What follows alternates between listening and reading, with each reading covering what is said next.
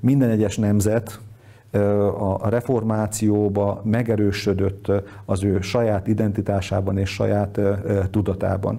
És hát én így látom egyébként a reformációnak az üzenetét, hogy, hogy egyik oldalon találkozunk az Isten szeretetével, és ezekben az egyházi intézményekben is, meg a, a gyülekezetekben, magukban, és nekünk ez a küldetésünk, hogy az Istennek a szeretetét egyenesen vigyük az embereknek az irányába.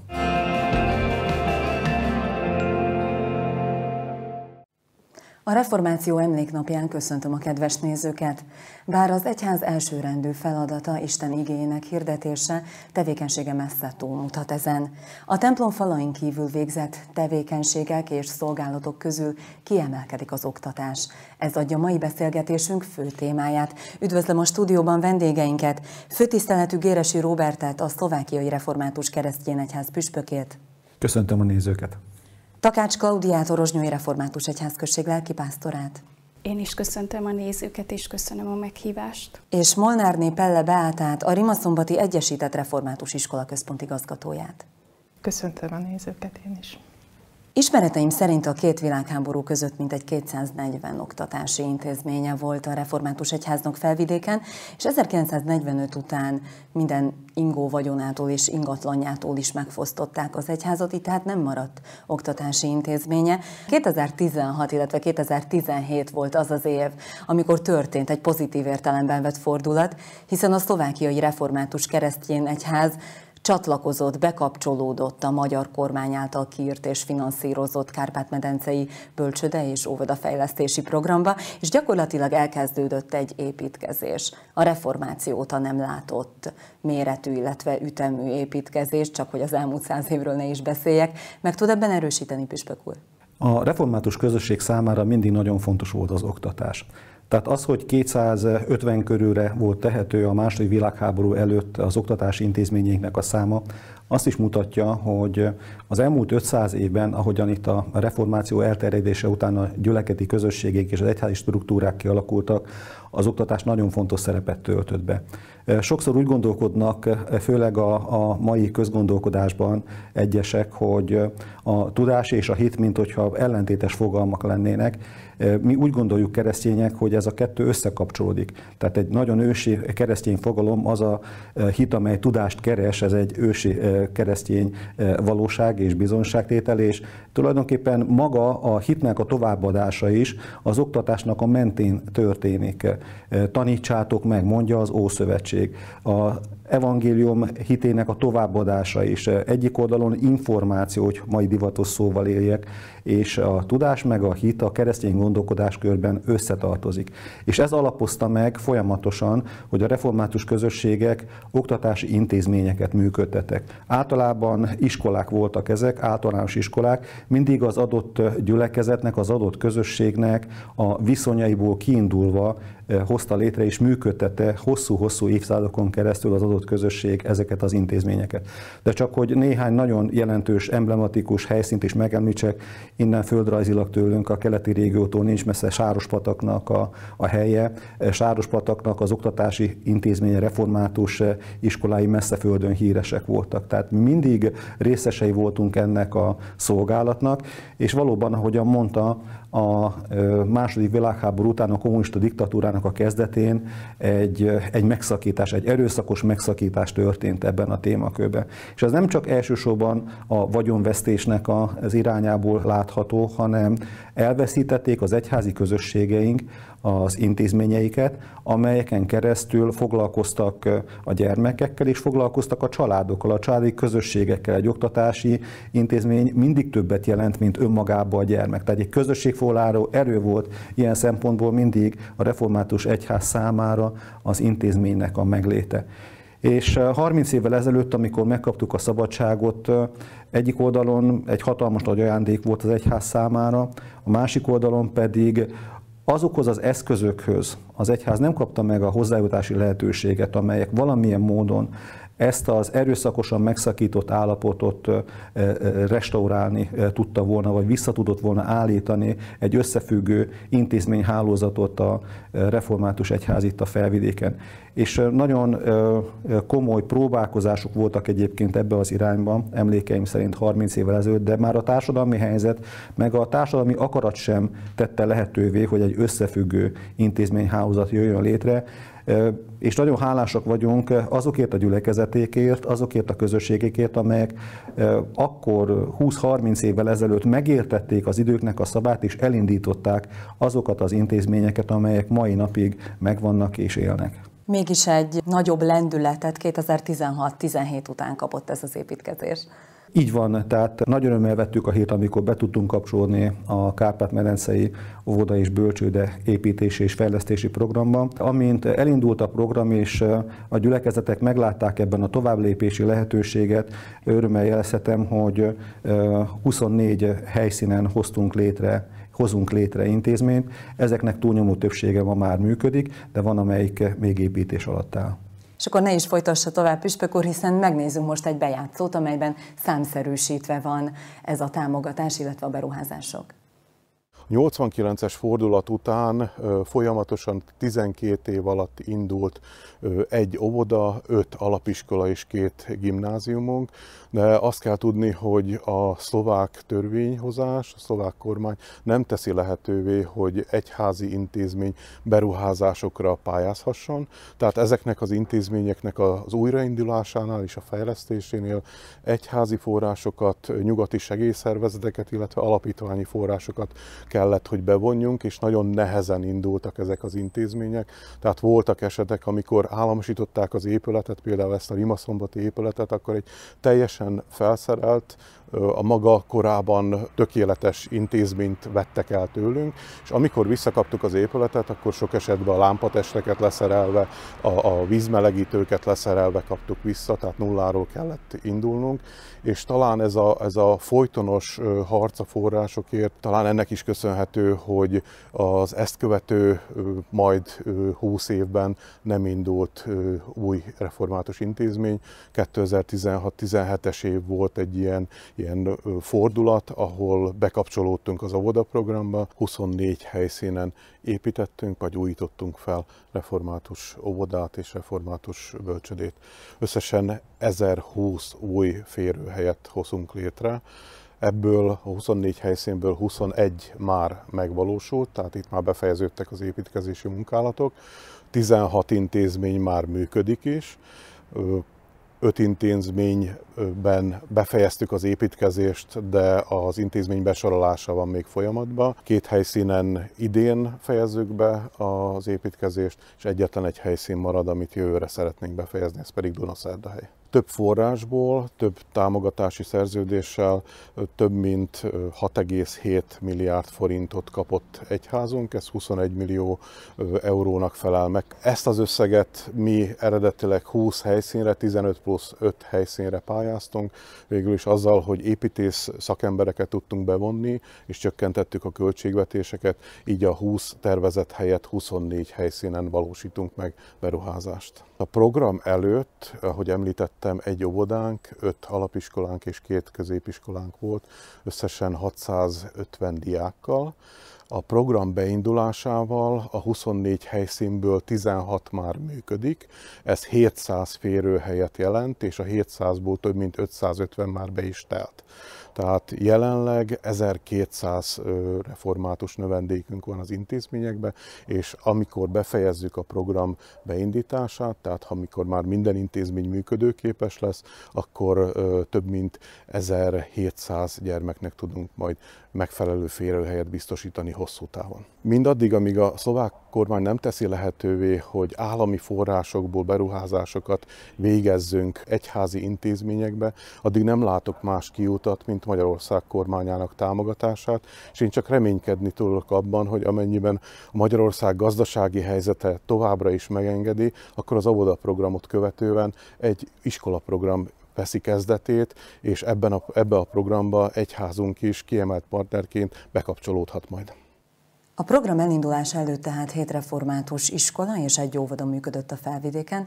Melyek ezek és milyen sikerrel működtek Püspök úr? Tehát, hogyha a keleti régiótól indulunk, egy általános iskola Vajánban működik, a Vajáni gyülekezetnek a talaján egy áldott szolgálatot végző falusi iskoláról van szó, és jó létszámmal működik, önfenntartóként működik ez az intézmény. Ha tovább haladunk keletről nyugat irányába, akkor Rozsnyó volt az az általános iskola, mely szintén már 25 éve működik, és csodálatos eredményeket tud felmutatni. Kiemelkedő szempont az egyház irányából, az egyház részére a Rimaszombati intézmény, amely gimnázium volt, aztán továbbfejlődött, és most tulajdonképpen egy iskola központnak a létesítése valósul meg a Rimaszombati gyülekezetben. Martos egy kicsike kis iskola egyébként Komárom mellett, áldott szolgálatot végeznek a martosi gyülekezet és közösség számára. Szintén egy nyugati régióban található kétyi intézmény szeretném még megemlíteni, amely úgy szintén általános iskolaként működik. Lévával kapcsolatosan a rendszerváltás után beindult Léván egy református gimnázium, amely jelenleg a megszűnésnek a határán van. Ez az iskola, ez az intézmény az, amely a mi egyházunk részéről folyamatos támogatásba volt biztosítva a gyermekeknek, a fiataloknak a, a hiánya miatt nem vált lehetővé ennek az intézménynek a további működtetése és fenntartása. Tehát ez intézmény mert hogyha még tovább haladunk a nyugati irányba, akkor az Aristáli általános iskoláról kell még szólnunk. Ennek az általános iskolának szintén volt olyan időszaka, amikor megbicsaklott, de hatalmas nagy összefogásra, egyetemes egyházi, egyházmegyei gyüleketi összefogásra sikerült megmenteni ezt az iskolát, és nem került bezárásra. Ma már olyan gyermeklétszámmal működik, amely a folyamatos működtetését biztosítja, és nemrég fejeződött be egy új iskolaszárnak az építése, az Alistári általános iskolát így tudtuk megsegíteni. Ezeket az intézményeket szeretném megemlíteni tehát a felvidéki oktatási intézményeknek a sorában és ezután jött a magyar kormány hathatós támogatása, aminek köszönhetően további építkezések, beruházások valósulnak meg. Na de akkor beszéljünk két tanintézményről bővebben. Molnár Sándor zsinati főtanácsos úr már említést tett a Rimaszombati gimnázium épületéről. Ezt ugye 1996-ban kapta vissza a Rimaszombati református gyülekezet, illetve az evangélikus gyülekezet. Igazgató asszony, akkor hogy is volt ez? Hogy ment végbe a vagyon visszaszerzési folyamat?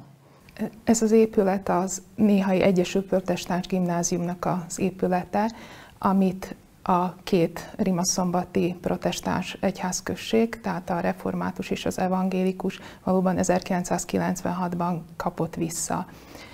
Első lépésként szerződést kötöttek az ott működő állami gimnáziummal, majd elindították azt a folyamatot, amelyiknek az eredménye a Tompa Mihály Református Gimnáziumnak a bejegyeztetése volt. Nem volt igazából zökkenőmentes ez az időszak. 1997-ben és 98-ban folytak az előkészítések, lépései az új iskola megindításának, és 1999. februárjában meg is kapta a besorolást. Viszont ezt követően 1999 tavaszán az állami gimnázium megtámadta a kiadatási szerződést. És ezt követően elkezdődött egy hosszadalmasabb, több évig tartó pereskedés a két tulajdonos, tehát a újonnan visszakapott épület esetében a református és az evangélikus gyülekezet, illetve az állami gimnázium között. Ennek a peres eljárásnak a végén, ami valóban egy, egy hosszadalmas és nagyon alapos bizonyítási eljárással járt, első fokon megerősítették a kiadatási szerződésnek a, a helyességét, tehát megmaradt a tulajdonjog a két gyülekezetnél. Közben 1999. szeptember 1-én elkezdődött a tanítás is. A nyolcosztályos gimnáziumban fokozatos kiépüléssel, tehát első évben egy osztályunk volt, aztán következőben kettő, és 2001. szeptember 1-től indult a négy osztályos gimnázium is. Most körülbelül ebben az időszakban ért véget a, az elsőfokú eljárás a, az épülettel kapcsolatban. Örültünk és reménykedtünk benne, hogy most már minden rendben lesz, viszont ami egy különleges dolog volt, hogy fellebezett az állami gimnázium, mégpedig arra hivatkozva, hogy a református egyház magyar egyházként fasiszta múltal rendelkezik, és ezért a Benes dekrétumokat utólagosan alkalmazni kellene rájuk. Tehát újabb másfél éves peres eljárás következett másodfokon, amelyiknél újra helybe hagyta a bíróság, a kerületi bíróság a két gyülekezetnek a, az épülethez való jogát.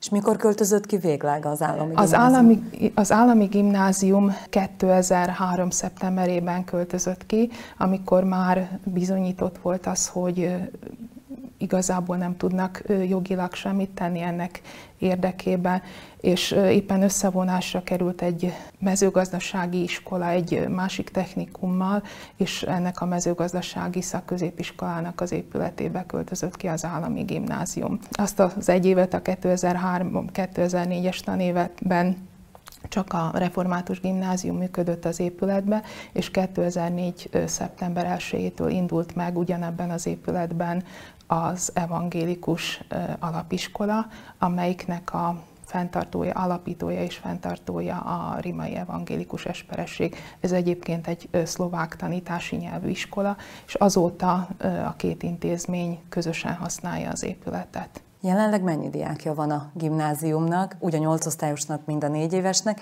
és mit tud elmondani az alapiskoláról? A gimnáziumnak az idei tanévben 163 diákja van, ez már együtt a négy osztályos és a nyolc osztályos gimnáziumot illetően is. A diákjaink azok a nyolc osztályos gimnáziumban inkább a Rimaszombati járásból érkeznek hozzánk, a négy osztályos gimnázium esetében a Losonci járástól nézzük földrajzilag keleti irányba, a Kassa környéki járásig voltak, és vannak most is ö, diákjaink. 2020-ban indulhatott meg az alapiskola, és az alapiskolában ebben a tanévben 70 diákunk van összesen, és most már szeptember 1-től közös igazgatású intézményként működünk, amelyiknek része az óvoda is, illetve saját kollégiumunk is van.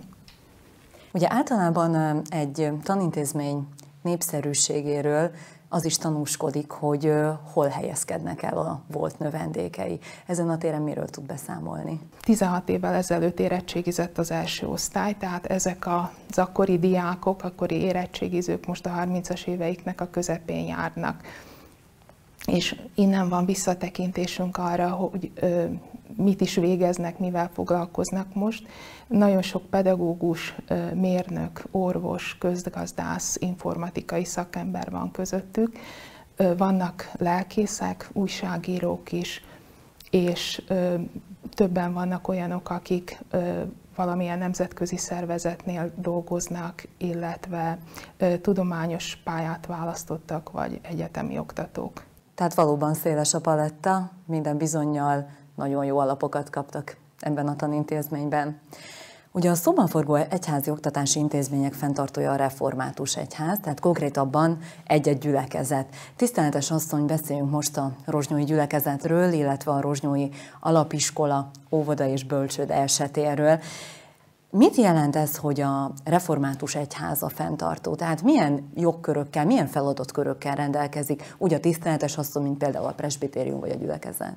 Az iskola igazgatónőjének kiválasztása a presbitérium feladata, illetve ennek megvannak jogi hátterei, hogy hogy is megy ez végbe, de végül is ők mondják ki, hogy ki az, aki az iskolában igazgatói szerepet tölthet be. Ezen kívül a főbb dolgokban hozzájárul, illetve beleegyezésekkel a presbitériumnak, hogy hogy és miként működhet az iskola. Ezt ne úgy képzeljük el, hogy minden egyes apróságba bele tudunk szólni, de az igazgatóság és a tanárok, mivel ilyen intézményben dolgoznak, a református lelki életért is felelnek, erre is odafigyel a presbitérium, mégpedig a presbitériumból választott tagok benne vannak az iskola székben, akik az iskola életéért felelősek. Ezen kívül pedig odafigyeléssel tartozik a pénzügyi dolgokra is, ebben is, hogyha szükséges, közbe kell lépni, illetve segítenie kell az iskolát. Ugye Rozsnyón gyakorlatilag szeptember elején bővült a tanintézmény óvodával és bölcsödével, akkor volt az átadó ünnepség.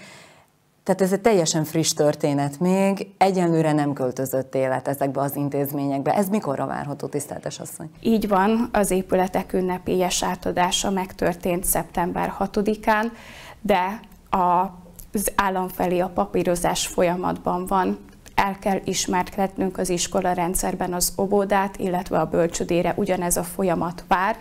Ezek vannak éppen aktuálisan benne ezek a papírok az illetékes minisztériumoknál, várjuk a visszajelzéseket, és reménység szerint, ha pozitív elbírálásban részesül az obóda, akkor kapunk egy felkészülési időt, hogy szeptemberre el tudjon indulni már élettel az óvoda. A bölcsödénél viszont ugye nem vagyunk kötve ilyen dátumokhoz, ott amint megkapjuk az engedélyeket, reménység szerint el tudunk indulni, és élet költözhet ott is a falak közé. Információim szerint a településen Rozsnyó jelenleg egyébként nem működik bölcsöde. Nincs Rozsnyón bölcsöde, úgyhogy ez is egy hiánypótló intézmény lehet. Mennyi gyermeknek, növendéknek biztosít egyébként majd helyet ez a két intézmény? Két-két osztályos intézményről van szó, ami összesen 64 gyereket jelent. Hát ez egy hatalmas ajándék, ugyanakkor felelősség is a gyülekezet számára. Így van, hiszen meg kell teremtenünk azt a légkört, ami a reformátusságunkat, a kereszténységünket mutatja ott, és a magyarság iránt ugyanúgy felelősséggel tartozunk majd, hogy már itt gyermekkorban a legkisebbeknél ezt a szívükre tudjuk helyezni. Ez a református bölcsöde, illetve óvoda a tőszomszédságában van annak az általános iskolának, amely idén ünnepli fennállásának 25. évét. Miről tud beszámolni számok, eredmények tekintetében, ami az iskolát illeti? 2016-tól, illetve az indulásától kezdve egyre gyarapodik a tanulók tekintetében az iskolánk. Hála Istennek, most már 177 gyermekünk van, ha összehasonlítjuk, 2016-ban 144-en voltak az iskolában, 144 tanuló volt, úgyhogy láthatjuk ezt a pozitív növekedést, ami nagy örömünkre szolgál, és nagyon hálásak vagyunk azért, hogy már második évben két első osztályt nyithattunk.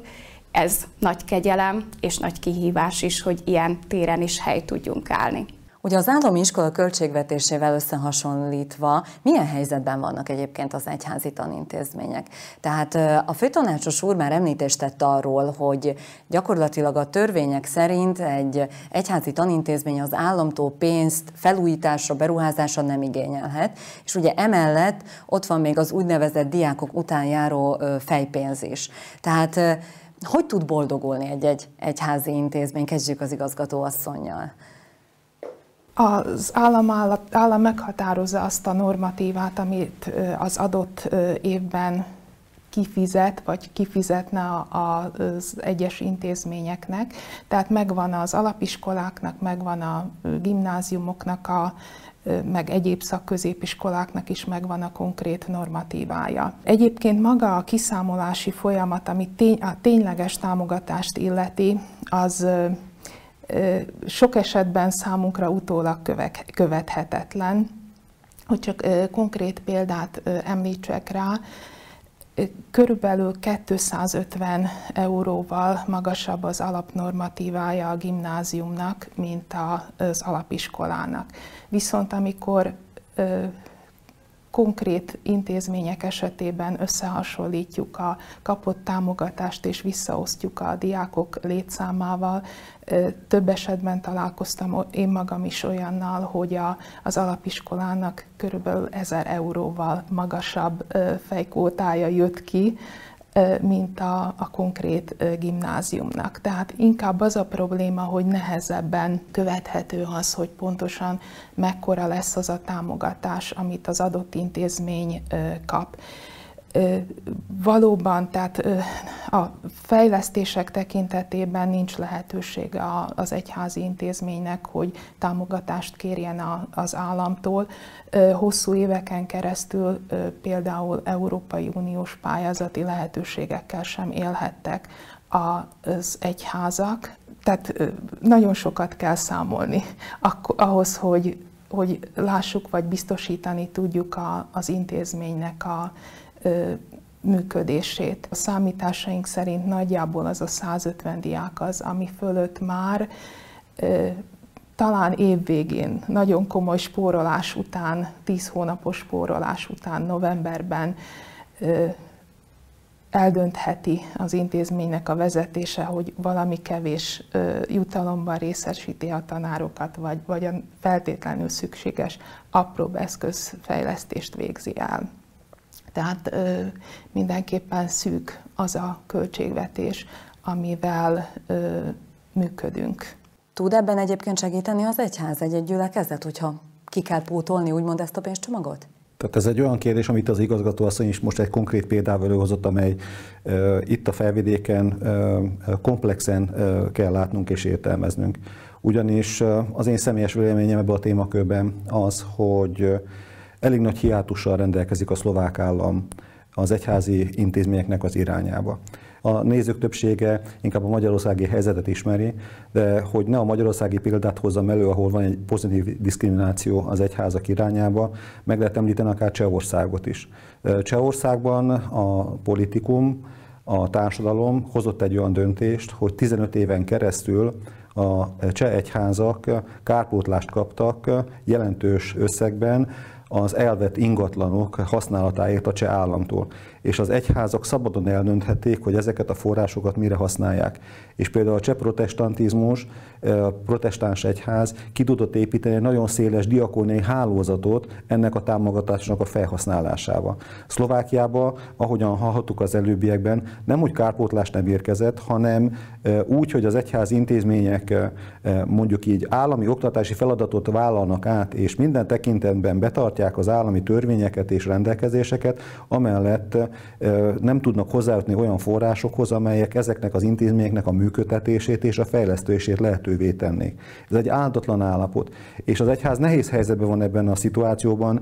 Mindent megteszünk annak érdekében, hogyha egy, egy intézmény nehéz helyzetbe jut, akkor segítsünk. Említettem, a korábban van az Alistári általános iskolának a helyzet. Ott egy széles körű összefogás volt, hogy az, az emberek, a gyülekezőtagok abban a régióban, abban az egyház megyébe szinte fejkvótára szétosztottan támogatták támogatták az intézményt, hogy az meg tudjon maradni és tovább tudjon élni. Tehát az egyházban megvannak, megvan a szándéka annak, hogy egy-egy intézményt támogassuk, viszont a lehetőségeink nagyon behatároltak. És én azt gondolnám, hogy itt ebben a helyzetben, ebben a szituációban megoldást kellene találnunk a többi történelmi egyházzal összefogva, hogy ez a áldatlan helyzet, ez a nehéz szituáció, ez megszűnjön, és hogy az egyházak által működtetett oktatási intézmények is legalább azokhoz a forrásokhoz hozzá tudjanak jutni, mint a nem egyházi állami intézmények. Az iskolák, az iskolák esetében, a, ami a normatív támogatást illeti, tehát a működésre, illetve a bérekre, személyi juttatásokra szóló támogatást illeti, ott körülbelül hasonló a támogatás a önkormányzati fenntartású és az egyházi fenntartású intézmények esetében. Viszont ami például az egyéb oktatási intézményeket illeti, a napközi otthonokat, az óvodákat, az iskolai kollégiumokat, ott a jelenleg még érvényes törvény mindössze a önkormányzati intézmények támogatására szánt összeg 88%-át határozza meg. És az adott önkormányzattól függ, hogy ezt a garantált minimumot fizeti-e az egyházi fenntartónak, vagy pedig a, teljes összeget. Nagyon kevés az az önkormányzat, amelyik megadja ugyanazt a támogatást az egyházi fenntartású intézmények számára, mint amit a saját intézményei számára megad. Tehát ez egy következő felkiáltójel ebben a történetben. Beszéljünk akkor most arról, hogy mivel is van megtöltve az élet ezekben a tanintézményekben. Újra a Püspök úrhoz fordulok, hiszen ön a Rozsnyói Óvoda és Bölcsöd átadó ünnepségében, áhítatában az engedjétek hozzám jönni a gyermekeket igét használva úgy fogalmazott, és most idézek, hogy az egyházi intézményt azért hozták létre, hogy helyére kerüljenek a dolgok, vagyis hogy közel vigyék a gyermekeket az Istenhez, és ezáltal jelenítsék meg Isten szeretetét családjaik életében is. Hogy értelmezzük ezt? Mit üzen ezzel Püspök úr, illetve hogy van akkor ez, hiszen egy, egy akár egyházi oktatási tanintézményben is nem a tanítás és az oktatás az, aminek tényleg az első helyen kellene állnia, és aztán a Bibliának és a bibliai igének? Én azt gondolom, hogy ezt a két eh, fogalomkört össze kell kapcsolnunk, együtt kell látnunk. Tehát eh, nem fontossági sorrendet szeretnék itt megállapítani. Senki sem gondolhatja komolyan, hogy egy egyházi eh, oktatást intézményben ne ugyanolyan színvonalon, vagy talán még jobb színvonalon tanítsuk a reáltantárgyakat, a fizikát, a matematikát, de a hit és a tudás az nincs ellentétben egymással, hanem éppen ellenkezőleg az emberi személyiség komplexitásához hozzátartozik ez a valóság.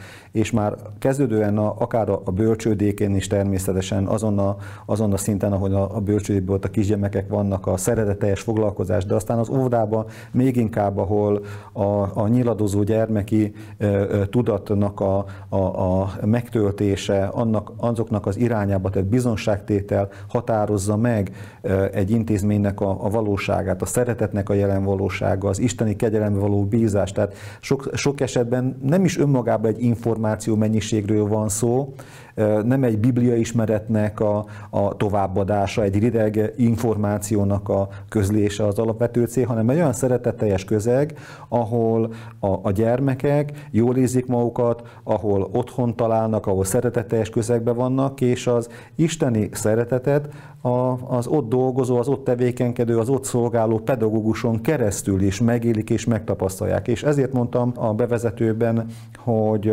az egyház számára a gyermekekkel való foglalkozás az mindig az egész gyülekezettel, az egész közösséggel való foglalkozás jelent. Ugyanis ez jelent családokat, szülőket, nagyszülőket, rokonokat, keresztülőket, tehát mindenféleképpen ezeken az intézményeken keresztül mi el tudjuk érni a Krisztusról szóló bizonságtétellel azt a széles közeget, amely számunkra lehetőségként megjelenik ebben a kérdéskörben. És ahogyan szó volt itt korábban is a lelkipásztornő említette, az anyanyelvnek, az identitásnak a, a, a megerősítése. Nagyon fontos számunkra azt, hogy, hogy ezekben az intézményekben magyar gyermekek nevelődjenek fel, és, és a hittel együtt, közösen az öntudatok is megerősödjön, hogy mi egy népnek, egy kultúrának a részeiként éljük meg itt a felvidéken, a, a nyelvhatáron, az északi nyelvhatáron és a mi egész emberi életünket.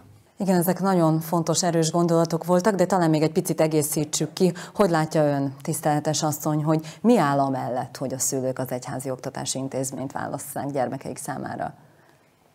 Ugye azok a szülők, akik a kereszteléshez odahozták a gyülekezet közelébe a gyermeküket, megígérték, nem csak a gyülekezet, nem csak emberek előtt, hanem Isten előtt is, hogy mindent megtesznek azért, hogy a gyermekük hitben nevel, nevelődhessen fel. Én ebben is látok egy kapaszkodási pontot, hogy ez az ő felelősségük ilyen téren az életük során, és ha lehetőségük van rá, akkor ott van az egyházi iskola, itt teljesíteni tudják ezt a feladatukat is, de ott van a másik oldalon a missziói lehetőség, hogy azok pedig, akik még nincsenek a gyülekezet közelében, ilyen módon elérhetőek legyenek számunkra megszólíthatóak legyenek, hiszen ha egy gyermek szívébe bekerül az Úr Jézus, és erről otthon is a családban bizonságot tesz, akkor ezen keresztül könnyebben akár a szülőket is oda vezetheti a gyülekezetbe, és így egyre többen lehetünk együtt ott az Úr Jézus körül. Vannak egyébként felkészült pedagógusaink? Ahhoz, hogy valóban amellett, hogy szeretetteljes légkört teremtsenek, minőségi oktatást is biztosítsanak? Én azt gondolom, hogy vannak és lesznek. Tehát, hogyha beszéltünk itt az ODA programról, látnunk kell azt, hogy jelenleg 180 lelkészsel működik a, a mi egyházunk, és csak az ODA program mentén több mint 200 óvodapedagógus lesz nem sokára az egyházi intézményeknek az alkalmazásában. Én abban bízom, hogy sikerül mindenhol megtalálni az alkalmas személyeket, akik ennek a szereteteljes elvárásnak eleget tesznek, és szívvel, lélekkel szolgálnak ezekben az intézményekben. Egyik oldalon, a másik oldalon pedig látnunk kell azt is, hogy ez egy közösségnek a formálását is jelent. Éppen ezért úgy, ahogyan foglalkozik az egyház a korábbi időben is foglalkozott az általános iskolákban és a gimnáziumban tanító pedagógusokkal, ugyanúgy elkezdtük az óda pedagógusokkal is a kapcsolattartást és a foglalkozást, és nem olyan régen, két héttel ezelőtt volt egy, egy hétvégi összpontosítás az ő számukra is, ahol megismerkedünk egymással, ahol elbeszélgetünk egymással, és ahol ők maguk is szakmai szempontból is tudnak épülni, és tudnak olyan információkhoz hozzájutni, amelyek az ő szolgálatukat segítik. Mindenképpen én is úgy gondolom, úgy látom saját kollégáimat is, és a, a, azokat a kollégákat, akikkel valóban most már tíz éven keresztül évente egy hétvégét együtt szoktunk tölteni. Közösen járunk képzésekre, hogy szakmailag nagyon felkészült emberekről van szó, akik mind a mellett, hogy fölkészültek, illetve jó alapképzést szereztek, folyamatosan képzik saját magukat is, és figyelik azokat a változásokat, amelyek akár a, a különböző módszerekben kialakulnak, illetve figyelik azokat a változásokat is, ahogyan maguk a, a gyerekek változnak a, a társadalmi változások hatására. És itt valóban mindegy, hogy óvodapedagógusról van ez szó, vagy pedig éppen az érettségi vizsgára felkészítő vagy nagyon komoly tehetséggondozást végző kollégáról van szó. Ugye a hagyomány szerint 1517. október 31-én Luther Márton német Ágoston rendi szerzetes a Wittenbergi várkápolna kapujáról szegezte ki 95 pontban összefoglalt téziseit, és ezt a katolikus egyház megreformálása érdekében tette. Ugye Luther fellépése gyakorlatilag egyház szakadáshoz vezetett, és ha áttételesen nézem, akkor gyakorlatilag ennek köszönhetően jött létre a református egyház. A reformáció 504. évfordulóján ami ugye ma van. Milyen üzenettel bír ez, és mire figyelmeztet ez a történelmi esemény, úgy kivetítve a mindennapi életünkre, mint az oktatásra, Pispök úr? A reformált közösségek, amelyek jelentik az evangélikus egyházat is, a református egyházat is, mi nem 504 évesek vagyunk, hanem 2000 évesek, hogyha így fogalmazok. Ugyanis a reformációnak az üzenete pontosan arról szólt, hogy vissza kell mennie az egyháznak a gyökerekhez, a bibliai korhoz, a Bibliának az üzenetéhez, ahhoz az időszakhoz, amikor a, azok az apostolok tevékenykedtek, akiknek a szolgálata alapján az egyház létrejött a Szentlélek működése által. Tehát mi nem 504 évesek vagyunk, hanem 2000 évesek, és egy 2000 éves kontextusban is gondolkodunk.